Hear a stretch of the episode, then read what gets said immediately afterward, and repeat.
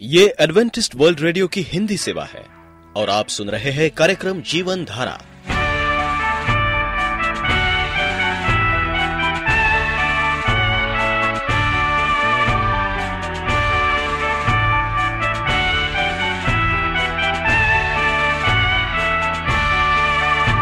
कार्यक्रम जीवन धारा सुनने वालों को मैं स्मिता और मैं अमित हमारा प्यार भरा नमस्कार। एडवेंटिस्ट वर्ल्ड रेडियो की हिंदी सेवा में हम आपका स्वागत करते हैं। श्रोताओं, आइए, आज प्रसारित होने वाले कार्यक्रमों की जानकारी दे दें। आज होगी पहले स्वास्थ्य चर्चा, इसके बाद एक गीत होगा और फिर कार्यक्रम के अंत में पवित्र बाइबल का संदेश। तो चलिए, स्वास्थ्य चर्चा सुनने से पहले सुनते हैं ये गीत।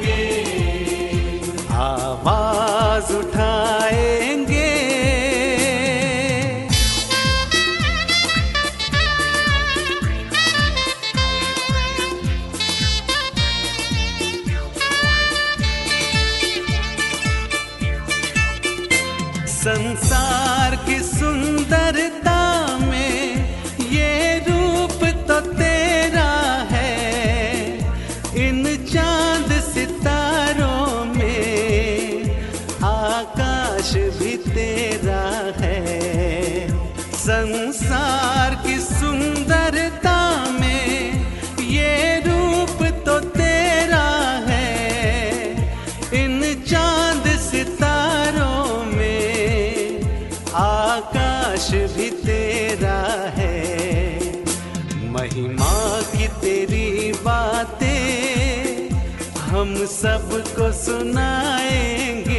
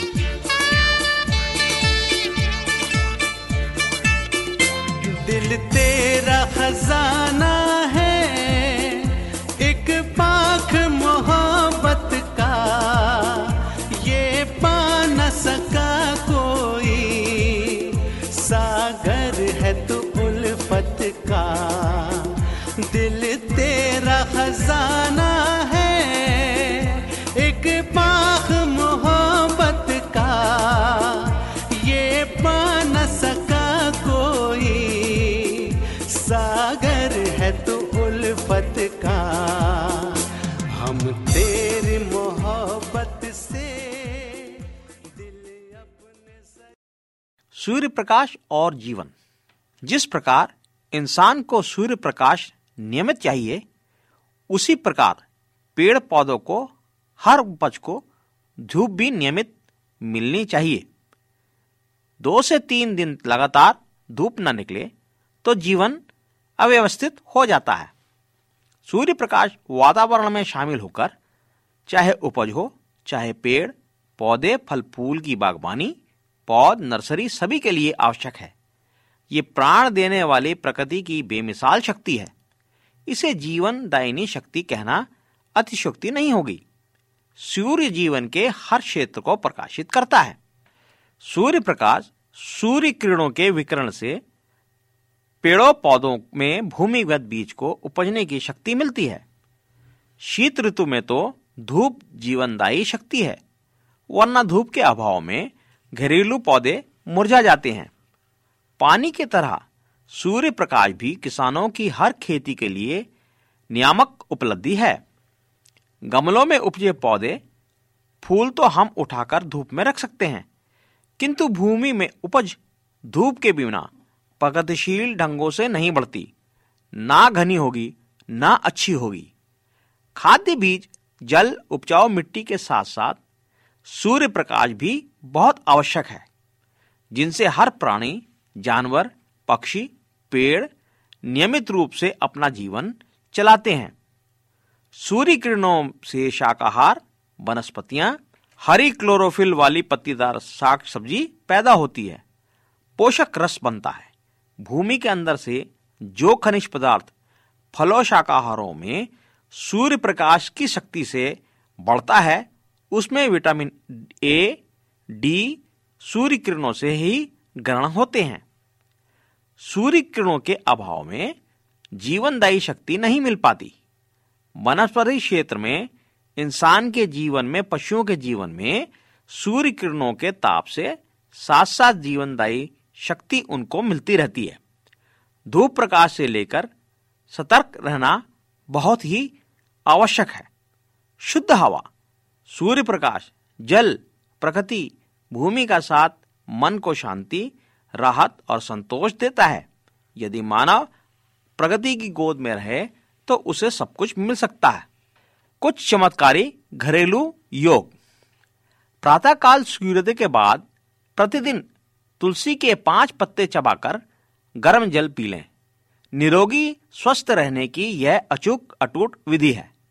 रक्त विकारों को दूर करती है, अमाशय को निरोगी कराती है, शरीर को शक्तिशाली बनाती है। जो भी खाए, खूब चबा चबा कर खाएँ। खाने में सलाद अवश्य लें। खाने में बीच में जल नहीं पीना चाहिए। भोजन के लिए पंद्रह मिनट ज़रूर दें। सोते समय हाथ पैरों की उंगलियों के बीच में और घाई और तलवों के बीच में नेत्रों की भौं पर सरसों का तेल या गोले का तेल की मालिश करें। इससे नेत्रों की ज्योति दीर्घायु तक अच्छी रहती है। नींबू रस गर्म जल में पीने से नजला जुकाम तो होता ही नहीं। पेट की गर्मियों से भी छुटकारा मिल जाता है। थोड़ा थोड़ा अजवाइन, अदरक, शहद खाने से पाचन क्रिया नियमित होती है और यकृत रोग नहीं होते। गर्भाशय की शुद्धि हो जाती है। दूध में मुनक्के या छुआरे उबाल कर पीने से कब्जियत और मोटापा दूर होता है। भादो माह में दही न सेवन करें। कार्तिक में दही अमृत है। सौंठ का चूर्ण दूध के साथ सेवन करने से वायु प्रकोप दूर होता है। खाना पीना सोने से दो घंटे पूर्व बंद कर दें, वरना अपचन से पेट में एसिड बनेंगे। सोते समय प्रार्थना करने से सपने अच्छे आएँगे, नींद भी बेहतर आएगी। तो श्रोताओं, हम उम्मीद करते हैं कि इस जानकारी से आप अपना स्वास्थ्य लाभ उठा सकेंगे। अब आप वेल्डन चरण को आज्ञा दीजिए। नमस्कार। आप एडवेंटिस्ट वर्ल्ड रेडियो का जीवन धारा कार्यक्रम सुन रहे हैं। यदि आप पत्राचार द्वारा यीशु के जीवन और उनकी शिक्षाओं पर या फिर स्वास्थ्य विषय पर अध्ययन करना चाहते हैं तो आप हमें इस पते पर लिख सकते हैं। हमारा पता है। वॉइस ऑफ़ प्रोफेसी ग्यारह हेली रोड नई दिल्ली एक एक शून्य शून्य शून्य एक, इंडिया। परमेश्वर कैसा है? भाग तीन। प्रिय रेडियो मित्रों, प्रभु मसीह के सामर्थी मधुर नाम में आपको भाई मॉरिस माधो का नमस्कार। मित्रों, पवित्र बाइबल जो परमेश्वर का जीवित वचन है, जो जीवित परमेश्वर ने इस पवित्र बाइबल को हमें दिया है पढ़ने के लिए, जानने के लिए, परमेश्वर के बारे में जानने के लिए। हम बाइबल में देखते हैं, परमेश्वर, जीवित परमेश्वर, उत्पत्ति से लेकर प्रकाशित वाक तक खुद को एक पवित्र परमेश्वर के रूप में प्रकट करता है। वो प्रत्येक बार अपने आप को प्रमाणित करता कि वो सिद्ध है और संपूर्ण है। वो किसी भी पापी व्यक्ति को अपने शरण में लेने के लिए तैयार है। जबकि वो पवित्र है और पाप की जीवन शैली में जो लोग डूबे हुए हैं, उनको भी अपने शरण में लेने के लिए तैयार है। ये महान परमेश्वर, जीवित परमेश्वर कहाँ आपको मिलेगा? जो पापी को अपने शरण में लेने के लिए तैयार है, उसके पाप को माफ़ करने के लिए तैयार है, और धार्मिकता को वो प्रकट करता है। हम पापी हैं, लेकिन वो हमें धर्मी बनाता है अपने रक्त के द्वारा। ये बहुत बड़ा चमत्कार मनुष्य जाति के लिए है, जो जीवित परमेश्वर हमारे लिए करता है। हमारे जीने के ढंग कैसे भी हों, हम पाप में डूबे हुए हों, हमारे अंदर पाप झसा हुआ है, लेकिन फिर भी परमेश्वर हमसे प्यार करता है। अगर हम अपने जीवन में महसूस करते हैं कि हम खाए में गिरे हुए हैं, गड्ढे में गिरे हुए हैं तो जीवित परमेश्वर को पुकारे। वो आपको उत्तर देगा, आपको खाई से, गड्ढों से निकालेगा।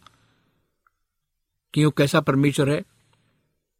प्यार करने वाला परमेश्वर है। वो अधर्मी व्यक्ति को परमेश्वर की धार्मिकता को देता हो। वो अपनी धार्मिकता हमें देता है।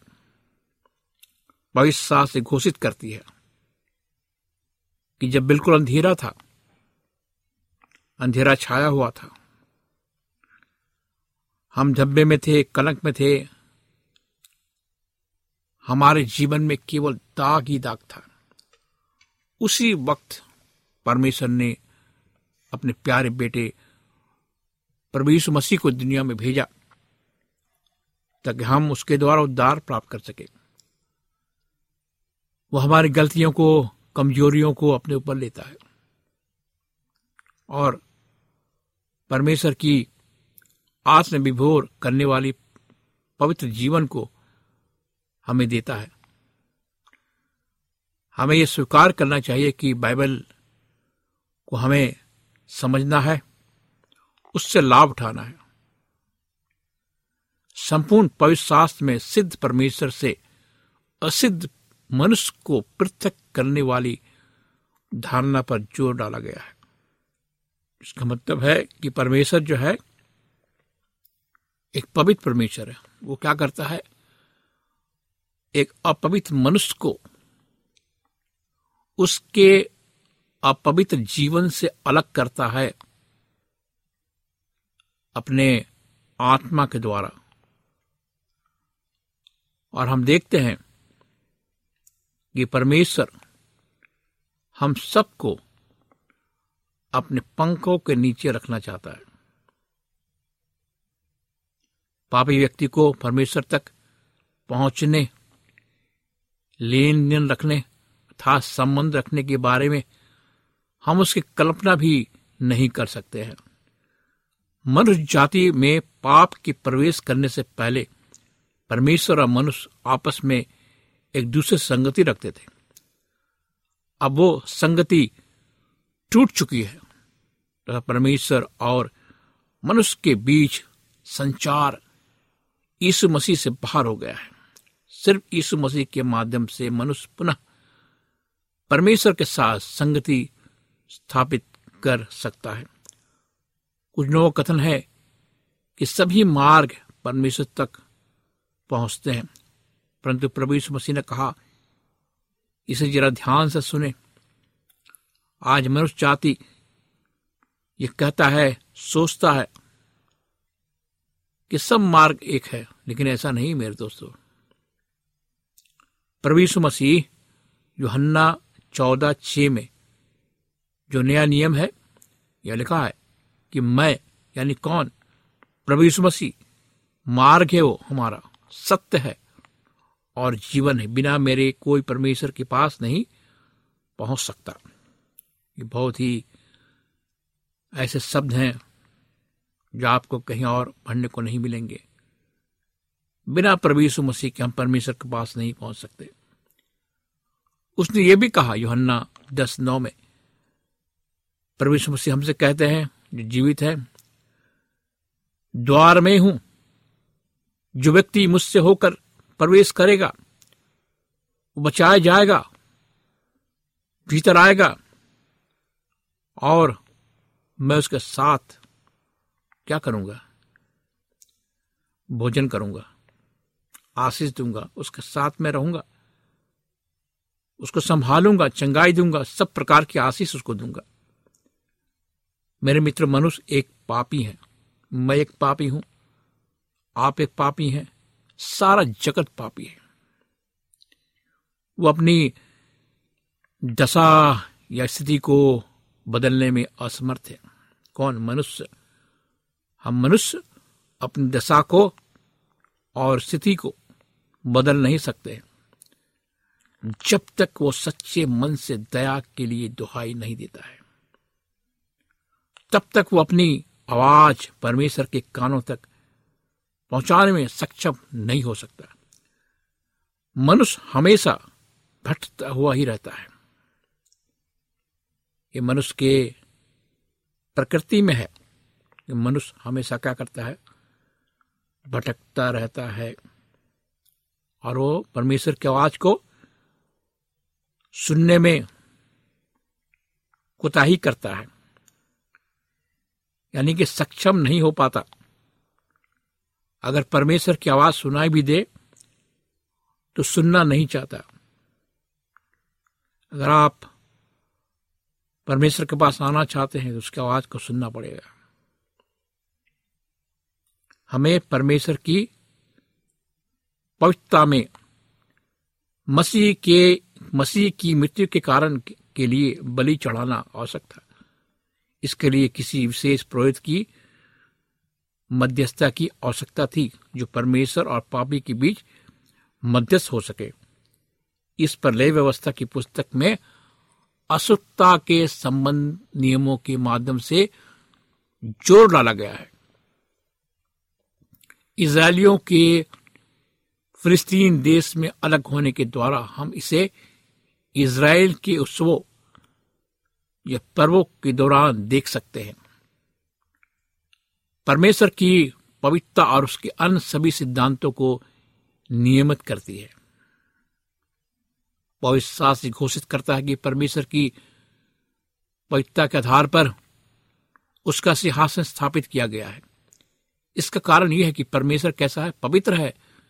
मनुष्य कैसा? अपवित्र है। बाइबल हमें बताती है कि हमारे अपराधों ने हमें परमेश्वर से अलग कर दिया है। हमें इस तरह अलग कर दिया कि उसका मुख हमसे छिप गया। और जब हम पुकारते हैं तो वो हमारी नहीं सुनेगा। भजन संहिता छियासठ अठारह में कहा यदि मैं मन में अनर्थ बात सोचता हूँ तो प्रभु मेरी ना सुनता। भजन संहिता का लेखक ये कहता है कि यहुआ की आँखें किस पर है? धर्मियों पर लगी रहती है।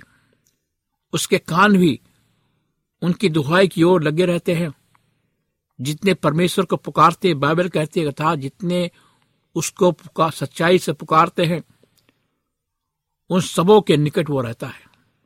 वो अपने डरवैयों की इच्छा पूरी करता है और उनकी दुहाई सुनकर उनका उद्धार करता भजन संहिता में लिखा है ये, चौतीस, पंद्रह में लिखा है, मेरे मित्रों, परमेश्वर इतना पवित्र है कि पाप के साथ उसके किसी भी प्रकार के संबंध की हम कल्पना नहीं कर सकते। समझ संसार का पाप उठाने के लिए सिर्फ़ यीशु ही पर्याप्त के रूप में भला है। पवित्र सामर्थ्य था। परमेश्वर की पवित्रता पाप के खातिर दंड की मांग कर रही थी। और खुद परमेश्वर ने अपने प्रेम के कारण ईश को दिया, ताकि हम उस दंड को ना उठाए और उद्धार प्राप्त करें। और परमेश्वर की आराधना करें। परमेश्वर पवित्र है, न्यायी है, धर्मी है। परमेश्वर प्रेम है। बाइबल को नहीं पढ़ने वाले अनेक लोग हैं। ये जानने, पहचानने में असफल होते हैं। जब पवित्र शास्त्र कहता है कि परमेश्वर प्रेम है तो इसका क्या अर्थ है? पहला योहन्ना चार अठारह आठ जैसा कि वे परमेश्वर के अन्य गुणों को समझने में असमर्थ होते हैं। आप ये ना सोचे कि परमेश्वर के प्रेम होने के कारण किसी को पाप का दंड नहीं मिलेगा। प्रत्येक का जीवन सदा सुंदर, आनंदमय, सरस बना रहेगा। जब हम प्रेम शब्द का प्रयोग करते हैं, तब हम हमेशा उसके अर्थ के प्रति हम निश्चित नहीं होते हैं। यानी हम समझ नहीं पाते हमारी भाषा में इस शब्द प्रेम का सबसे अधिक दुरुपयोग किया गया है। हम कहते हैं कि मैं यात्रा करने से प्रेम करता हूँ, मैं अपनी नई कार से प्रेम करता हूँ, पड़ोसी से प्रेम करता हूँ, परंतु हमसे अधिकांश लोग जितना कहते हैं उतना प्रेम नहीं करते। ये सच है। हम केवल कहते हैं, लेकिन प्रेम नहीं करते हैं। ये ना सोचे कि परमेश्वर प्रेम होने के कारण किसी व्यक्ति को दंड नहीं मिलेगा और हमारा जीवन सदा सुखी रहेगा। परमेश्वर की पवित्रता की मांग यह है कि हर पाप दंडित हो। परंतु परमेश्वर अपने प्रेम के कारण पापी के छुटकारे का प्रबंध करता है। मनुष्य के साथ परमेश्वर के प्रेम पुण्य संबंध के कारण प्रभु मसीह को क्रूस पर भेजा गया। ताकि मनुष्य के द्वारा अपने पापों की क्षमा और शुद्धता की प्राप्त कर सके। परमेश्वर के प्रेम पर कोई प्रश्न या संदेह ना हो। उसकी पवित्रता के समान उसका प्रेम भी अप्रवनीय है। चाहे आप चाहे आप कितने ही पाप करें, भयानक से भयानक प्राप्त करे, पाप करे, लेकिन परमेश्वर आपसे प्रेम करता है, आपको कभी नहीं छोड़ेगा त्यागेगा। एक बार उसे पुकार कर देखे। अगर मनुष्य के प्रति परमेश्वर का प्रेम नहीं होता तो किसी व्यक्ति के लिए उसके भविष्य में कोई अवसर उपलब्ध नहीं होता। परंतु परमेश्वर प्रेम है और हमारे प्रति उसके प्रेम अनंत है। रोमियो पाँच, आठ में लिखा है, परंतु परमेश्वर हम पर अपने प्रेम की भलाई इस रीति से प्रकट करता है कि जब हम पापी ही थे तभी मसीह हमारे खातिर बरा। परमेश्वर का प्रेम, उसकी क्षमा की प्रतिज्ञाएँ वास्तविक, निश्चित तथा स्थिर है। इस प्रकार हम समुद्र को बिना देखे, उसकी सुंदरता को ठीक रीति से नहीं समझ पाते हैं। उसी प्रकार जब तक परमेश्वर के प्रेम को समझना समझना भी असंभव है। जब तक हम उसका अनुभव ना करें परमेश्वर के प्रेम को बिना ग्रहण किए, बिना उसका अनुभव किए, उसके साथ बिना मेल किए, कोई भी व्यक्ति उसके विचित्र और अद्भुत प्रेम का वर्णन करने में क्या है? असमर्थ है। ईश्वर का प्रेम कोई ऐसी चीज़ नहीं है इसका संबंध केवल आपके दिमाग अर्थात आपकी बुद्धि से होता है। आपकी सीमित बुद्धि ईश्वरीय प्रेम जैसी महान चीज़ की व्याख्या करने में असमर्थ होती है। इसके बावजूद आप विश्वास के द्वारा उसे जान सकते हैं, जिसे मैंने जाना है, विश्वास के द्वारा। संभवतः आप इसको बताना, समझाने में कठिनाई महसूस करें। मेरे मित्रों, आइए, हम देखें, इस पर ध्यान दें। सभी गाय हरा, चारा या हरी घास पत्ती खाती है, दाना खाती है, परंतु उनके दूध का रंग कैसा होता है?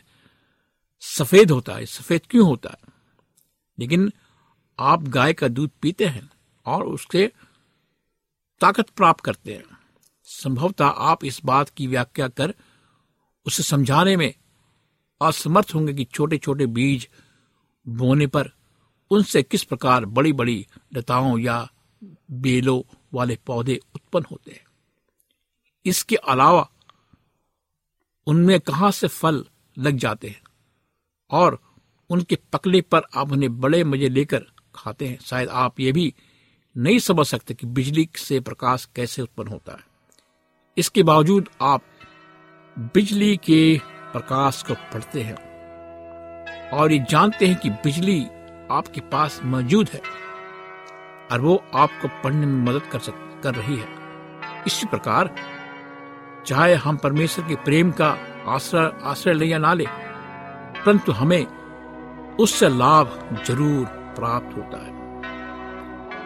मेरे दोस्तों, परमेश्वर के पास आए, वो आपसे प्रेम करता है। विश्वास करें कि वो आपको उद्धार करता है। वो जीवित परमेश्वर है। वो आपको बचाने के लिए पृथ्वी पर आया। क्या आप इसके लिए तैयार हैं? क्या आप जानते हैं कि परमेश्वर कौन है? परमेश्वर जीवित, परमेश्वर जो स्वर्ग में बैठा है। सिंहासन में आइए हम अपने आँखों को बंद करेंगे और प्रार्थना करेंगे। जीवित, प्यारे परमेश्वर पिता, हम आज तेरे पास आते खुदावन। अपने गुनाहों को लेकर, अपने पापी स्वभाव को लेकर हम पर रहम कर जो हमारा परमेश्वर है खुदावन जो जीवित परमेश्वर है, हम पर अपनी दया की दृष्टि डाल। सुनने वाले श्रोताओं के साथ हो। हम अपने जीवन को तेरे हाथ पर सौंपते खुदावन इस प्रार्थना को प्रभु मसीह के जीवित जलाली नाम से मांगते हैं। आमीन। मित्रों, अगर आप उदास है, निराश है, बिस्तर में है, अस्पतालों में है, घरों में है, आप सोचते हैं कि आपसे बात करने वाला कोई नहीं आपसे प्रेम करने वाला कोई नहीं। लेकिन प्रभु यीशु मसीह आपसे प्रेम करता है। अगर आप चाहते हैं कि मैं आपके लिए प्रार्थना करूँ, आप चाहते हैं कि मैं आपसे बातें करूँ तो आप मुझे पत्र लिखे ईमेल करें, फ़ोन करें, मेरा फ़ोन नंबर नोट करें, मेरा फ़ोन नंबर है नौ छ आठ नौ दो तीन एक सात शून्य दो। नौ छ आठ नौ दो तीन एक सात शून्य दो। मेरी ईमेल आईडी है Morris A W R at gmail dot com Morris M O R R I S A W R at gmail dot com इस कार्यक्रम को सुनने के लिए आपका धन्यवाद। परमेश्वर आपके साथ हो। यदि आपका कोई प्रश्न या सुझाव हो तो हमें अवश्य लिखिए। हमें आपके पत्रों का इंतज़ार रहेगा। हमारा पता है। कार्यक्रम Jeevan Dhara Adventist world radio post box सत्रह पुणे चार एक एक शून्य शून्य एक महाराष्ट्र इंडिया। पता एक बार फिर नोट कर ले। कार्यक्रम Jeevan Dhara Adventist world radio post box सत्रह पुणे चार एक एक शून्य शून्य एक महाराष्ट्र इंडिया। और अब हमारा समय यहीं पर समाप्त होता है। इसी समय इसी मीटर बैंड पर आपसे फिर भेंट होगी। तब तक के लिए मैं स्मिता और मैं अमित हमें आज्ञा दीजिए। प्रभु आपको आशीष दे।